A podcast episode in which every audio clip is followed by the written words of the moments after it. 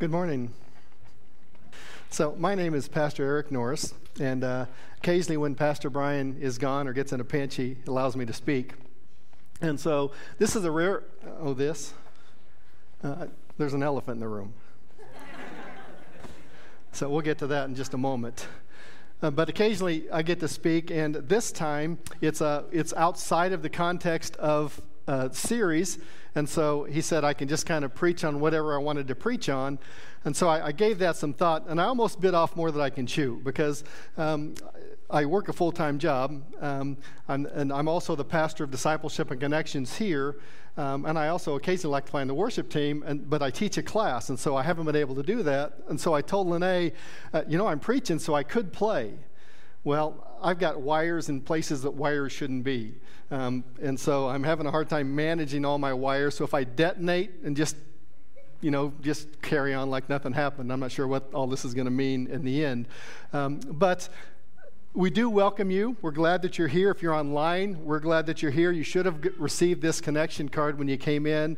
There are no sermon notes, so you're going to have to just pay attention and take your own notes today. Um, but you can follow along. There's a place for prayer requests. And if you're a guest, we highly encourage you to fill this out and leave it in one of the boxes or leave it at the Welcome Center when you leave. And we'd love to connect with you to see how we can um, help you um, if you're looking for a family of faith. And so, what's the elephant about? Well, when I was considering what to preach, I was thinking about things in my life, things that I struggle with. So maybe this sermon is directed to me. Uh, I hope it has some implication for you as well. But it's something that um, has been on my mind um, quite frequently lately. And it all stems out of the fact that, that we're hearing that there's a change in the wind that uh, and the whispers that kind of started a year ago when all of this stuff started happening but at that point it seemed like it was way out there. And now we've seen uh, everything normal in the past year has been turned upside down basically. And now we're beginning to hear whispers of freedom uh, of maybe there's a point in the future where masks will go away and we can once again invade each other's space and hand wash. Well, I hope you always wash your hands, so we'll leave that one on the table. Um, but uh, social distancing. So there's been a subtle turn in the in the numbers we see vaccine, and suddenly there's kind of hope that there's a new day. There's a blossoming rumble of freedom freedom from masks, from open, uh, open stores and restaurants and churches and schools. And last week, I even heard our president say that his hope is that by by July 14th, we'd be able to maybe once again begin to meet in larger numbers on Freedom Day. Wouldn't that be appropriate? That, uh, that we would finally be free from all of this. I, uh, I heard that the Royals are going to allow fans in the stadiums on opening day, and they're going to increase that number all summer. I've read that K State's uh, planning on a full stadium this fall. And so all that gives us a little bit of hope. And so what I began to wonder, and I've thought about, is what does that mean? What does life look like moving forward? What is the new normal? And so that's the elephant because I hear all about it and I hear, I hear whispers of this down the pike, but the elephant is no one's telling me what that means. I mean, mask or no mask? You know, can I shake your hand or do I still have to bump your elbow for the next 10 years? You know, which is awkward, by the way. I just have to be honest. It's just kind of an awkward thing. Uh, somebody shaking your head, I just don't get that. Uh, but so, what is this? What is this life without? Now, let me start my discussion today by clarifying three things. I'm not a doctor. I didn't even play one on TV. I'm not an expert on viruses or dealing with them. And so, our discussion today is not me declaring an end to all things COVID, mask freedom, and social distancing cease. That's not what the discussion is about today. So, I'm sorry to disappoint you if that's what you're hoping for. You can sleep the next 20 minutes. This is also not intended to be a, a political statement or stance. I'm not going to discuss conspiracies or attempts to take over the world or control by our government. That's not what this is about. And finally, it's not a subliminal message to guilt people into coming back to life and back to church. You do that when you're comfortable and when you're ready. So, those three things are not a part of the discussion today. Well, so what's the point of the next few minutes? Well, it's a discussion about moving forward from COVID. It's a discussion that I hope is a practical discussion, not only for me as a person, but us as a body. And that's what I want to focus on today. If indeed we're going to be free on July 4th, what does it even look like? What does it mean for your life going forward at work and at school? And maybe most importantly, what does it look like for you as a Christ follower, as a Christian? How do we move forward and bridge the divisions that have been created? And certainly it has been a year of divisions, of chaos. How do we help bridge the, the, widening gap? How do we lead from the bonds that we have known for almost a year, where, where we can once again breathe without thoughts of little bugs floating around the air and in the, in the air? And maybe that's only me. I don't know how you approach viruses, but I just envision these little things floating around the air looking for orifices and things. And, uh, and it, it was kind of frightening but I'm a simple minded man. I know you're much more um, elaborate about this whole thing than I am. But how do we take our minds off the nightly news stories and the charts and the graphs that which have instilled fear in our families and our workplace and our neighborhoods? Those are big questions. Real questions, by the way. And so, do we address that as a church? Absolutely. If the last year has taught us anything, it's there are several ways that we've dealt with this virus and the uncertainty it brought. The first and most common probably is fear. And not just fear, but a paralyzing fear. And so, for many, the initial response was one of paralyzing fear, where as we, we listen to the numbers and we watch them grow and we watch this virus spread over the entirety of the globe, and there was this apocalyptic feeling of catastrophic doom and this oppression that kind of settled on us.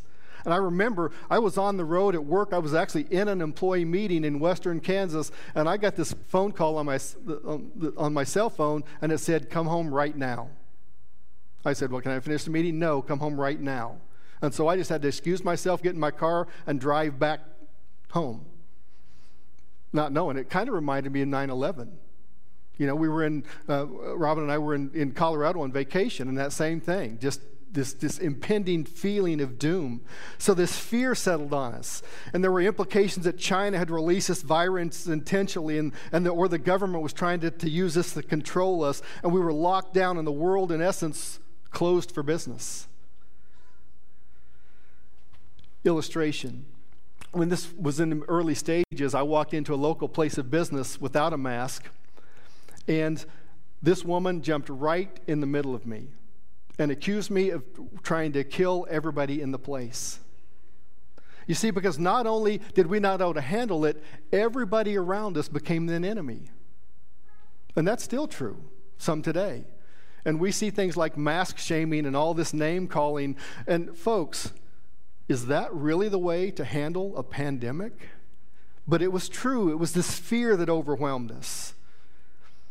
The other reaction that we saw was a reaction of, well, I'm just going to live it, leave it all to faith. And I'm not talking specifically about spiritual faith. I'm talking about just this whole idea that I'm just going to put my faith in a mask, or I need an N95 or a face shield or a full body suit with an aerator and all kinds of things. And you saw all of that. I saw people walking around in the full hazmat suits and, and these respirators. And, and so I'm thinking, you know, I'm places I didn't know I should be. So there was this faith. I'm going to put my faith in mask or social distancing or hand washing, um, or yeah, I'm just going to trust Jesus. We're just going to let herd humanity, herd immunity, there was, play out, and, and we're just going to let it run its course. And, and that might not have been, you know, wise thing to do at that point in time. But in faith, we just kind of said, well, I just, I'll just trust that whatever happens, happens, or I'll trust that there's going to be a vaccine soon. And then everything will be better. And I'm not here to argue any of those points. I just to simply state that our reaction and the way that we handled it created chaos, confusion, it divided us. And so, how do we mend and move forward? That's the question. And I wasn't prepared when this hit, I'll be honest with you, um, it's recently widowed, and so all of a sudden I'm stuck in my house, isolated, when I, at the mo- point in my life when I needed people more than anything. And I thought I was a good Christian guy because I thought, oh, well, this will force me deeper in my relationship with Christ. And I confess, it did not. I spun and questioned and wondered and got caught up in the chaos and lost sight of the one who I knew had all of the answers. That was true of my family and how we reacted. That was true of my co workers and how we acted. That was true in this place, the church, in how we reacted. And in the middle of it all, whether we reacted in fear or faith, there was no shortage of foolishness, i.e., the title faith, fear, and foolishness. Let's be honest. We treated each other foolishly, didn't we? A lot of mask shaming, a lot of dividing into groups and quadrants and um, whatever, you name it. We reacted to attempts to find solutions foolishly. We overreacted to mandates and charts and reports and news stories. And I know I'm going to offend somebody, but I don't think we, the church, handled it very well. I'll just be brutally honest. I think that we got caught up in the chaos, that we got caught up in this dividing line, and it reminded me immediately of a, a scripture you're very well of. And that confusion, uh, God is not the author of confusion, is He? He's the author and finisher of our faith. But there is a verse that says the evil one comes to steal, kill, and destroy. And that's what I pressed. That added to the oppression is not only are we facing this thing, but we as a church, I'm not even sure I can find comfort there or solace there because of, the things that went on here. Now, I know you're tired of talking about it. So, what do we do about all of that?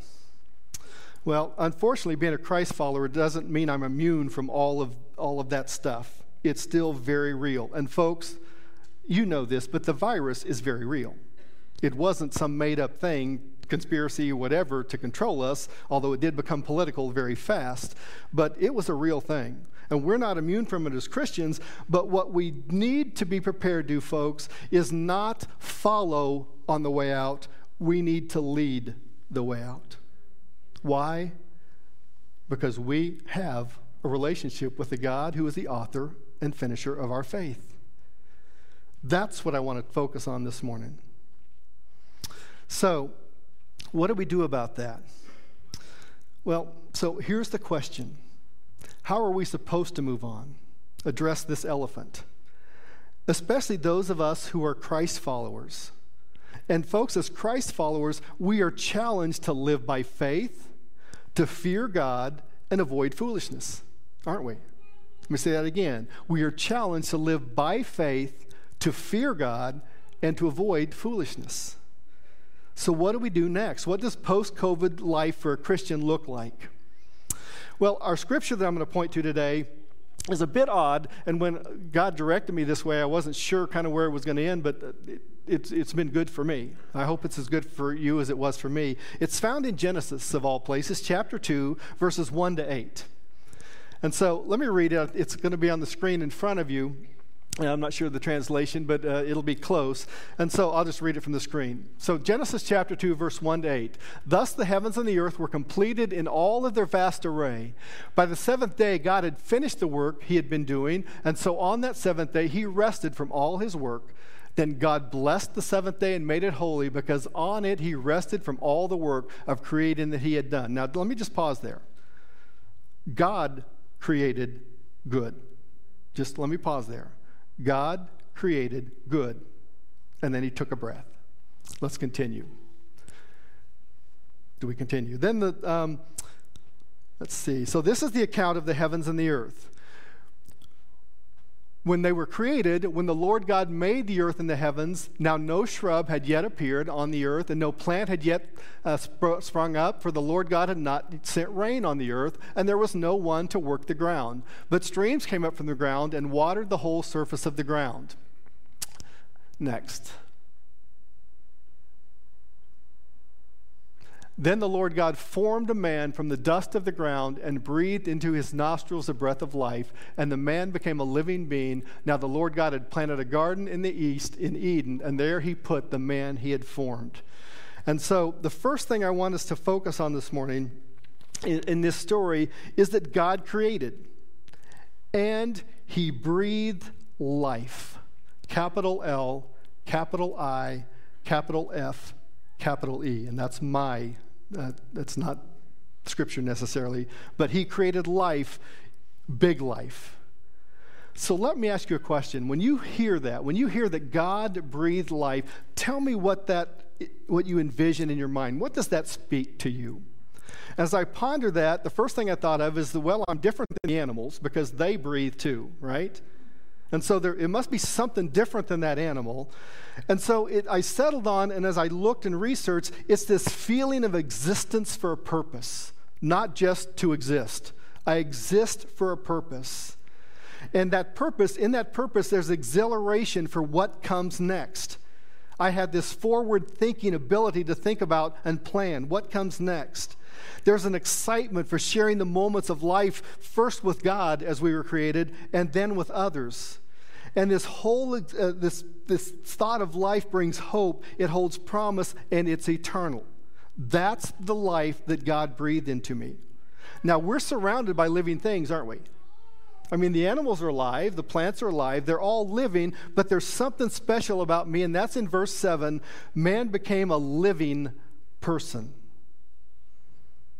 Robert Jamieson, in his commentary uh, about these verses, he says this This phrase is used to show that man's life originated in a different way from his body, being implanted directly by God, just like Christ breathed on his disciples in John 20, 22. And that verse says, Then Jesus is speaking, then he breathed on them and said, Receive the Holy Spirit, receive this life, receive this Spirit.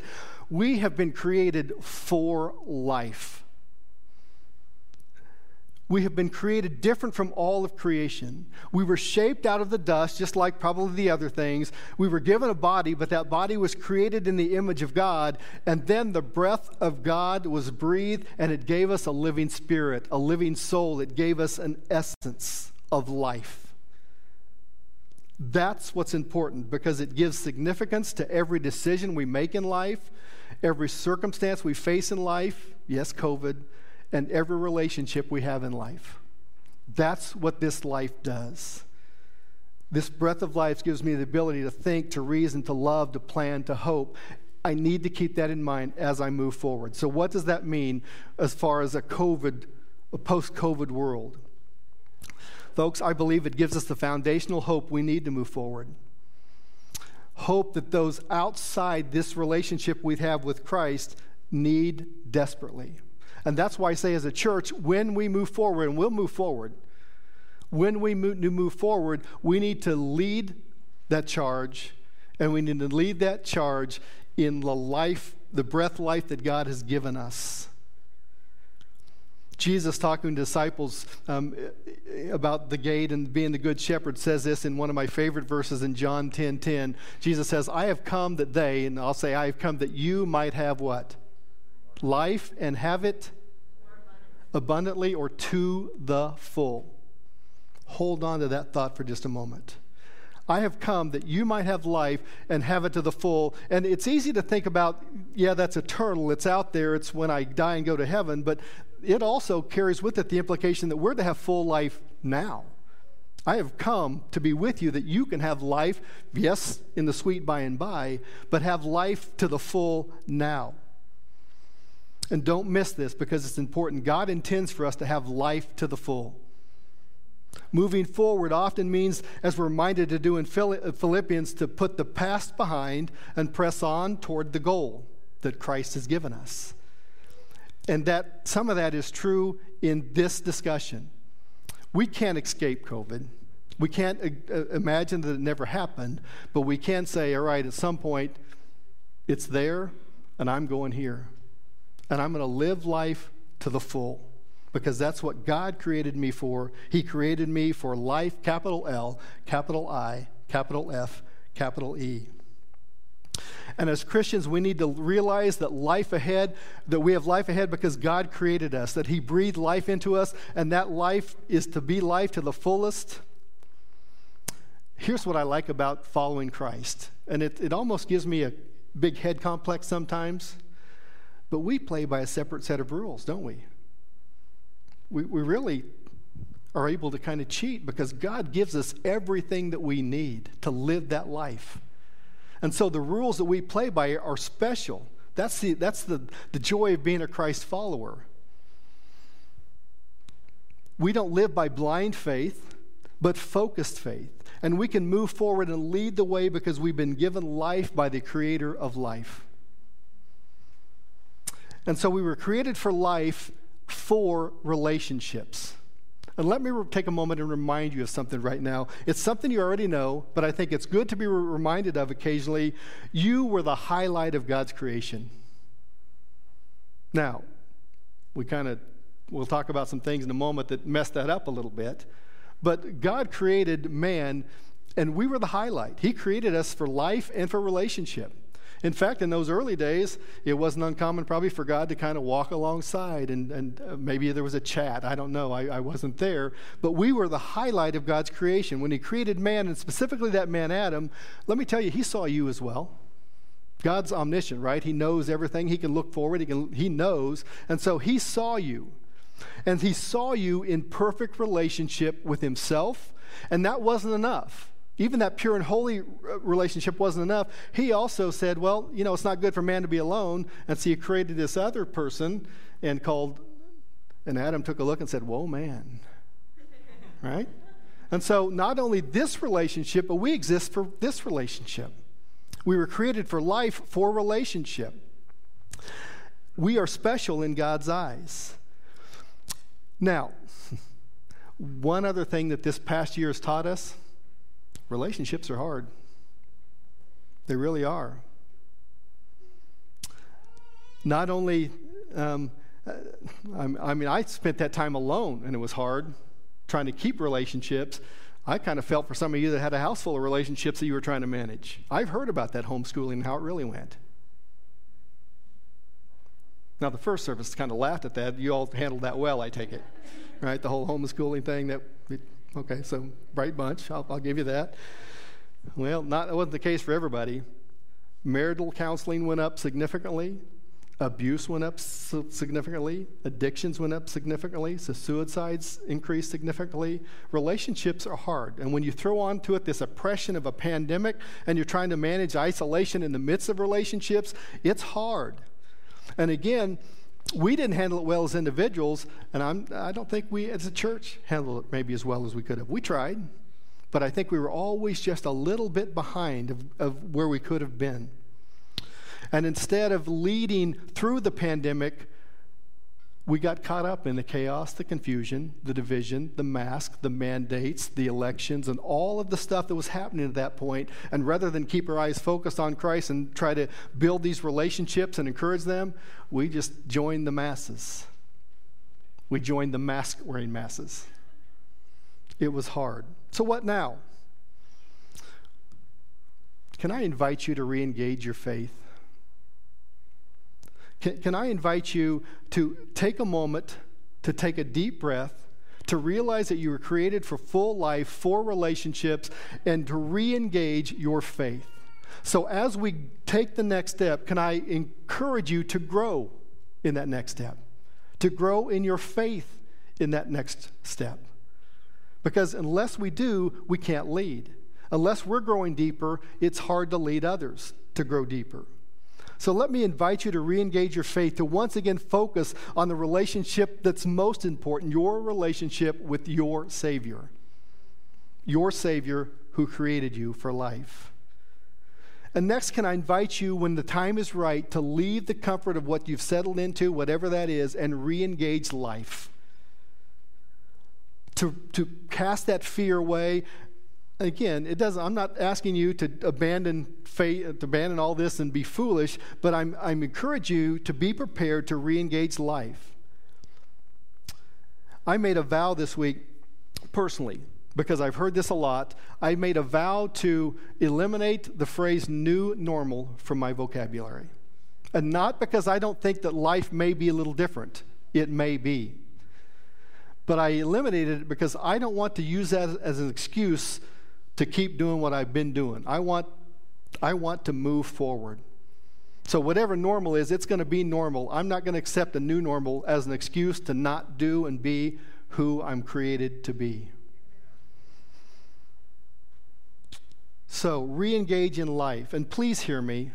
My intention is not to guilt anyone here, anyone online, to, to leave your house and join the masses and the activity and the groups until you're ready and it's safe. That is not my intention. But I, my intention is to ask you to re engage in life, whatever capacity you're ready to take, and whenever safety you need to take.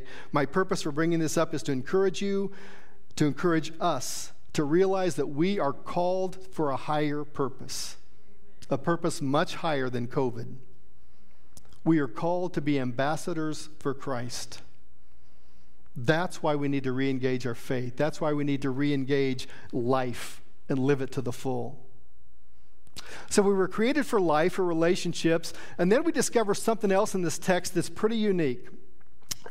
In Genesis chapter 2, verse 15, we read this Then the Lord God placed the man in the Garden of Eden, and, and, Eve, she was there too, to tend and care for it. But the Lord God gave them this warning You may eat freely from any fruit in the garden, except the fruit from the tree of knowledge of good and evil. If you eat its fruit, you will surely die.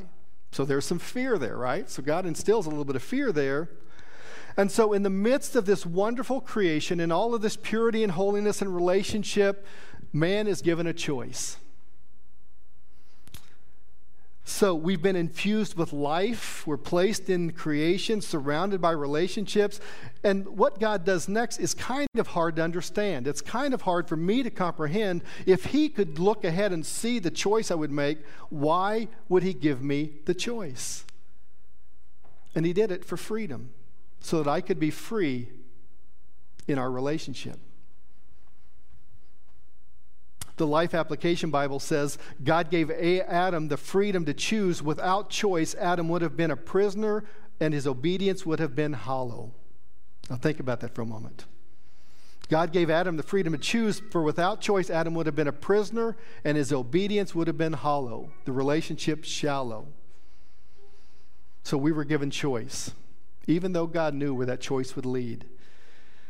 Folks, the choices we make directly impact the way we live life.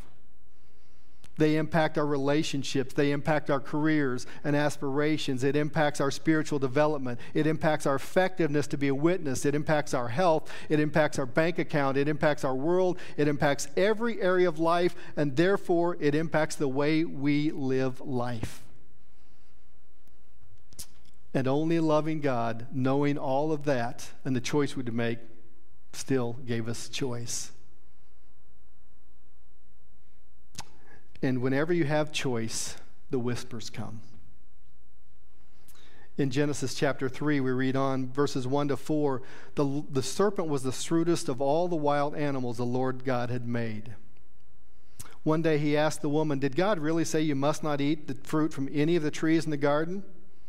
Of course, we may eat the fruit and trees of the garden, the woman replied. It's only the fruit from the tree in the middle of the garden that we are not allowed to eat. God's, God said, You must not eat it or even touch it, or you will die. You won't die, the serpent replied to the woman. God knows that your eyes will be open as soon as you eat it, and you will be like God, knowing both good and evil. And was that the truth? It was the truth. And so God creates Adam and places him in this paradise, and he provides for every need. He walks with them in perfect relationship and gives them just one simple choice. You can eat anything you want, it's all free. There's this wonderful banana tree over here, yummy. There's some pineapple over yonder, yummy. There's some lemongrass and kale, and if you're into that kind of thing, you know what I think about that. But it's all free. The only choice you have to make is whether you're going to eat the fruit on that tree in the middle of the garden. And of course, it's, it's, it's, a, it's kind of, well, I, I brought a video that kind of show what choices look like for us. So take a moment and watch this video. This is usually how choices work out for me. The child will not stop insisting on tasting this. I keep telling him it's going to be gross, but he does not want to listen. So I'm going to let him find out for himself.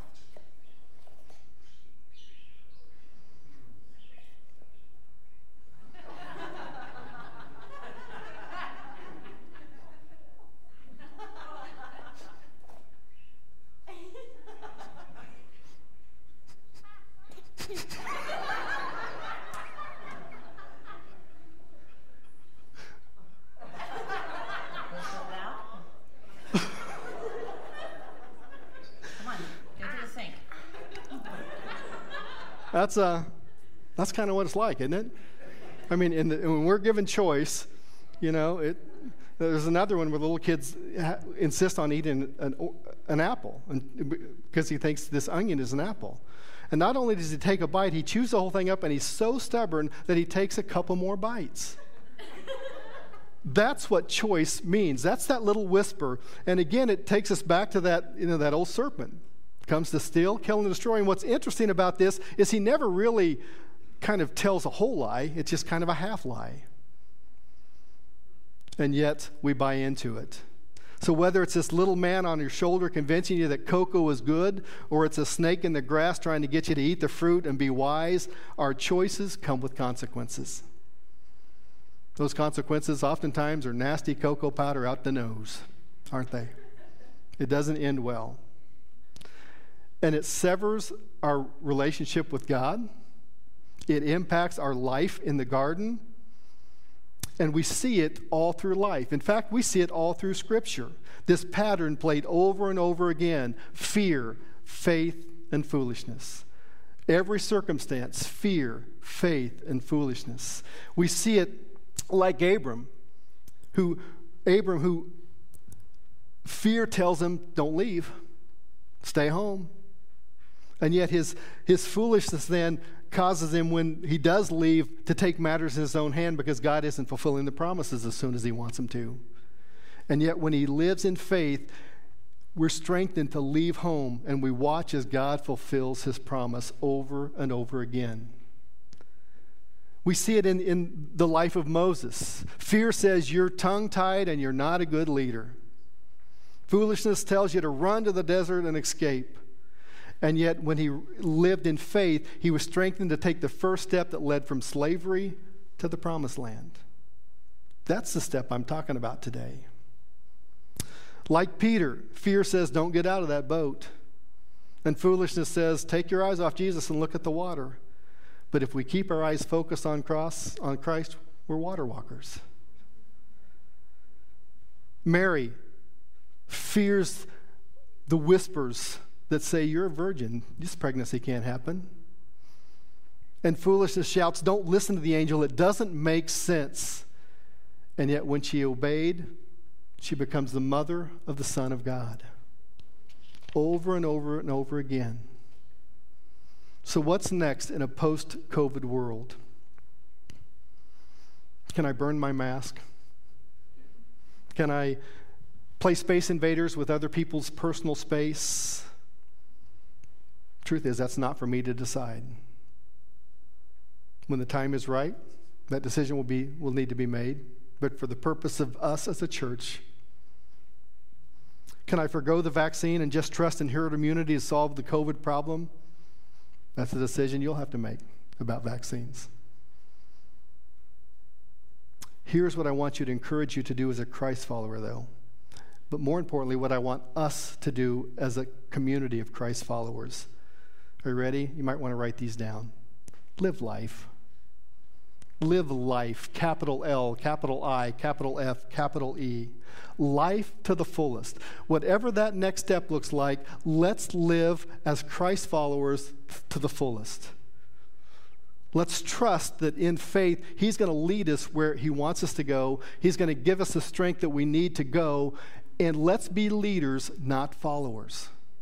Let's not get lost in the chaos of division and confusion. Let's point our eyes to Christ and run for all we're worth. Live life. You were created for it. And because you were created for it, you need to be an example of it. So you see, that's maybe where we failed, is that, that people might know that we're Christ followers, but the choices we make have often led otherwise. So let the choices you make as you live life point the way to Christ. Secondly, live life in relationship with God and others. Where, whenever we go, and whatever that step looks like, let God shape your future, let Him shape your relationships, and let Him get us to the next step. Stay connected. Don't isolate forever. re engage your faith, re engage your family, re engage your relationships. Again, when the time is right and when you feel safe doing that, but don't let the new normal keep you from being normal. And then finally, choose wisely. Realize that the choices you make in these next steps impact a lot of people. Our children are watching. Our coworkers are watching. Others around the room are watching. People are watching the choices we make. I told this story in the first service.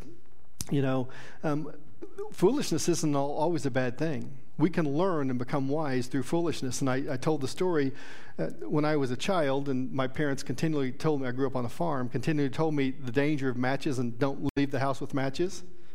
I was like the kid with the cocoa spoon. So on Thanksgiving one day, my brothers and I snuck out the house with matches, and we were just going to build a little fire because it was cold, and the relatives were all in the house, and it just wasn't where we wanted to be. And we managed to burn about 300 acres of pasture land.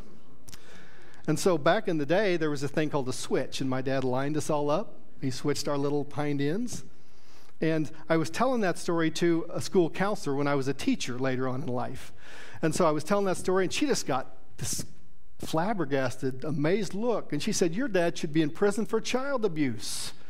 What did you learn from that? And I said, Lady, I learned to not set a pasture on fire, and to this date, I haven't. Foolishness can make you wise, and so if you choose foolishly, learn from it.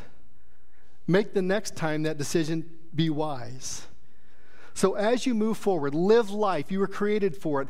Live life in relationship with God and others. Engage your faith, engage others, and choose wisely, realizing your choices impact others.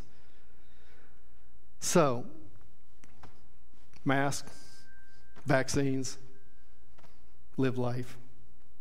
That's how I think we need to lead. Live with focused faith, not blind faith. Focused faith gives us an opportunity to be obedient and grow spiritually and lead the way for others. Live with a healthy fear, not a paralyzing fear. Fear is real. And in fact, the fear, the healthy fear is Psalm 111:10. The fear of the Lord is what? The beginning of wisdom. And in 2 Timothy it says, For God has not given us a spirit of fear, but of power and love and a sound mind. So we can have fear as long as it's a healthy fear a sound mind, a fear God fear, not a paralyzing fear. And then we need to realize that both fear and faith come with those whispers. Someone who's ready to say, you know what? That cocoa probably tastes pretty good. That's what I believe needs to happen in our next step forward is that we need to leave to lead. We need to be Christ followers as we lead. And so that's my plan. Let's pray. Father, thank you for creating me, us, in your image. Thank you for that breath of life, for that promise that you came to give us life to the full. And that's even in the midst of COVID. Father, help me to lead wisely in whatever my next step is. Father, help me not get caught up in the chaos and the confusion and the division that the world would have me be caught up in. But help me to be focused on you, realizing that you are the author and finisher of my faith, that I can move forward with a hope and a promise. Father, thank you for allowing me the freedom to choose you. Now give me the strength to choose you. In Jesus' name, amen.